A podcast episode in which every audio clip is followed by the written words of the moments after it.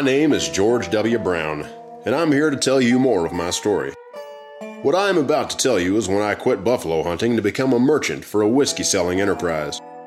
This is when I had a speculative turn of mind, a time when most of the buffalo herds north of the Arkansas River were but very few.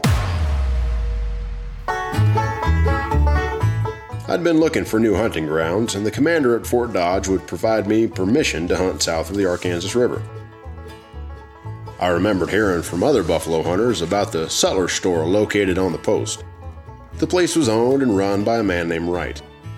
Rumor had it he sold whiskey from a private bar along with supplies to buffalo hunters. My ambitions at the time were to purchase merchandise and find a little diversion before heading out on my next hunt. We camped out that evening on a river bend near the fort and waited for Billy's return. As luck would have it, Billy found us the next morning. Billy told us the prairie dog moved on out west to the Texas Panhandle. Charlie and I left Billy in charge of our campsite, and on the morning of June 7, 1872, we traveled to the fort to purchase supplies and whiskey at the sutler's store.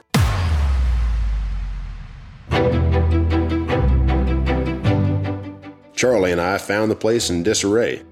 Come to find out, the post commander banned the sale of all whiskey on the premises. While I was in the store, I ran into a feller by the name of Herman Fringer. Charlie was feeling as dejected as I was about not having a sip of our favorite frontier beverage.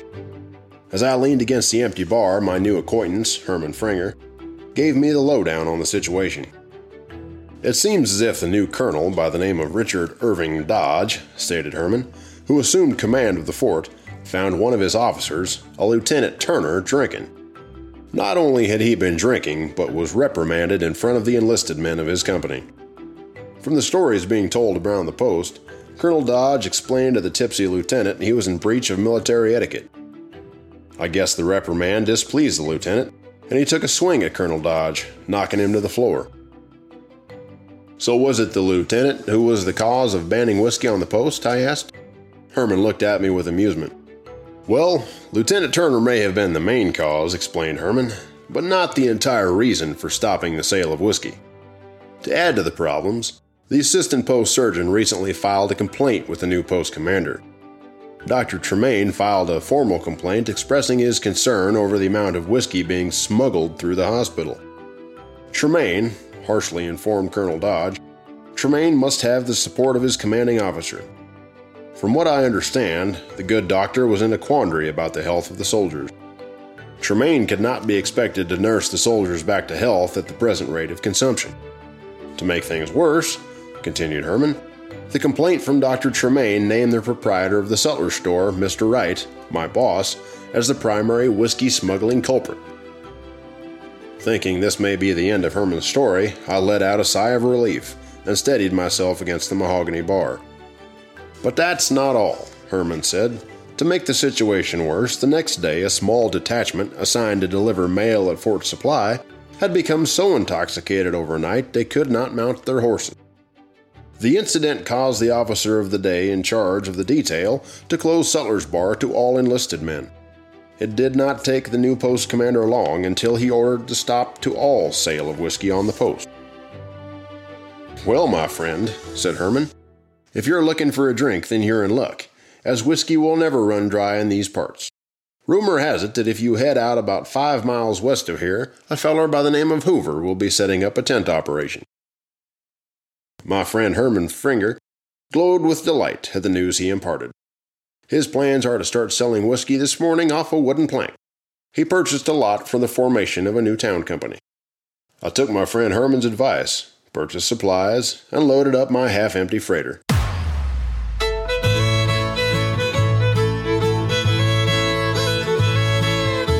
I then traveled five miles west of the fort with my team master and Skinners. It did not take long to locate Hoover's new establishment. The sight of this place amazed me. The place had an uneasy appeal to me, like an unknown world wild with chaos. The establishment was like a boar circled by hunters and hounds, all eager for a taste of the liquid to take them to the verge of drunkenness. Sitting in the middle of a vast prairie, a large crowd had gathered around a shady tent of a bar. A line of freight wagons, horses, soldiers, and a multitude of buffalo hunters all camped out around a makeshift tent.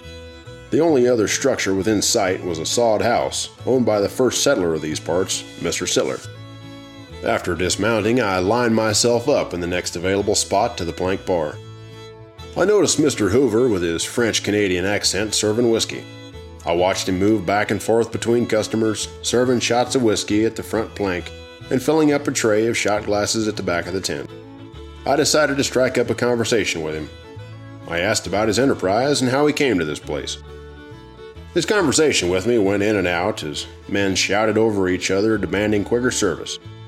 It was in this state of total confusion he began telling me his story. I had learned of the fort commander's desire to stop selling whiskey on the post from Robert Wright, so I knew there was going to be a great demand to satisfy the thirst of men in these parts, Hoover explained. Mr. Hoover continued. The owner of the post supply store and post commander set out plans for a township in the very area of which we're standing. This was the agreement between Mr. Wright and the post commander. The post commander, Colonel Dodge, wanted to get the whiskey business off the ground. I felt it was my obligation not to fill the needs of a thirsty crowd, stated Hoover.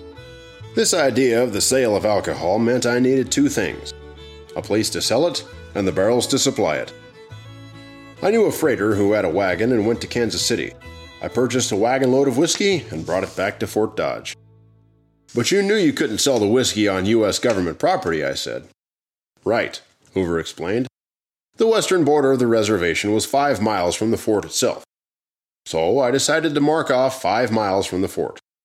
To take a true measurement of the distance traveled, I tied a rag to a wheel on my wagon. Hoover then pointed to his wagon where I saw a red rag tied to the spoke of a wheel. So here I am today, explained Hoover, my first day of operation, running short on whiskey, I never dreamed I would have so much business on opening day. I will soon need to expand. In fact, Hoover boasted, I'm going to have to start building me a structure like that one tomorrow. Hoover pointed in the direction of Sitler's sod house. Hoover paused for a moment and, with a look of sincerity, said to me, You know there's plenty of room around here for other men to establish themselves in this business. If a man had a freight wagon and a few extra dollars, anyone with a speculative turn of mind could join in on this enterprise. Hoover's last statement set my mind in motion. I began to think about the possibilities. That evening, before leaving to get our building supplies, two whiskey wagons arrived just below our campsite. My partner and I witnessed from a distance the making of a wagon bar. The driver jumped off the wagon and pulled a pin from a hinged door. The driver eased with care, a small ramp to the ground we could see the wagon stacks of whiskey barrels ready for sale. The next day, my companion Charlie Stewart and I drove our wagon to Russell, Kansas. Our idea was to purchase two wagon loads of lumber to build a saloon. We purchased our lumber at Russell, finding our first location 100 miles away in Hays was sold out. With two wagon loads of lumber, we came back to the town site and within a week erected a 14 foot structure. To all that know this story, I became the second owner of a saloon in these parts, selling whiskey for 25 cents a shot right next to Mr. Hoover's sod plank tent.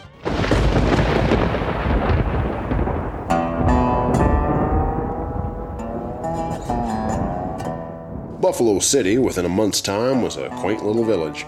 This was a speculator's sight to see, for Buffalo City was now made up of crude framed buildings, half wood and half dugout. The streets were populated with freighters, hunters, and soldiers. It did not take long for entertainment to reach the small makeshift town. The gamblers and women started to arrive in big bowed, mule driven wagons. These wagons would do for business until they could find an establishment. I remember one such enterprise from Hays City, with two 10 mule wagons abundantly equipped with refreshments feeling of excitement began to grow with the anticipation of the arrival of two wagon loads of entertainment. The exciting rumors carried with them the dreams of dance hall girls to be rallied in the streets. Men traveled west on mounted horses to meet and escort the traveling caravan into town. As the white sheeted wagons pulled forward into town, guns from onlookers blazed into the air. I could not help but notice how the sheets of each wagon had been rolled up, displaying the wares within. One of the wagons carried in it two gamblers dressed in frock coats, six well dressed girls, and some roustabouts to do their work. A large gathering of fans moved in on the second wagon holding whiskey barrels and cases of bottles. I stood on the doorstep of my saloon, watching the wagons come up the dusty street, pulling to a halt in front of me. What I witnessed next was a fine display of calves as the girls clambered down over the greased wheels holding up their billowy skirts. The sight of it caused an entire company of dirty, bearded, gun packing men to push their way forward into a heat driven crowd. It was at this time when the second round of gunfire with more serious intentions erupted as the hired protectors yelled out, firing warning shots over the crowd. The gunfire and the verbal warnings broke the tension, causing a sudden silence. To my surprise, the crowd began singing and dancing in and around the wagon. I went back into my wood raftered 14 foot square building of a saloon and prepared for what was coming next. It was not long before the next round of disruption hit the streets of the small makeshift town. Two ruffians had pulled one gambler who had arrived that day out of his bed. A gambler by the name of Charlie Morehouse was forced into my saloon for a late night drink. One of the ruffians I knew to be a man named Langford, who was complaining to Charlie about being with his best girl. Charlie stated she was a dance hall girl who meant very little to him. Langford insisted Charlie have a drink on him. He wanted to make amends for his rudeness. He told Charlie he was sorry for the disturbance and should never have pulled him out of bed. Langford continued to press his will on Charlie, stating, Charlie, you should thank me for saving you from that meaningless dance hall girl. Langford began to laugh as the other two men joined in, overseeing Charlie with vigilance to the bar. Morehouse, quieted by the looseness of the three ruffians, agreed to drink with him. After serving the four of them over a period of time, I noticed that Morehouse had consumed less of my barrel of whiskey than his captive companion. With two of the ruffians held their glasses high, the third being outside, Morehouse slipped out the door. This was in the middle of a salute to him. A great deal of laughter followed Morehouse's escape. Langford and his three companions decided to take the same path out the door. I heard their laughter for a few minutes lessen in the distance. Then, with great surprise, Charlie barreled through the back door of my saloon. He was now in the company of four of his friends. Charlie was visibly upset and wanted to know where Langford and his gang had gone.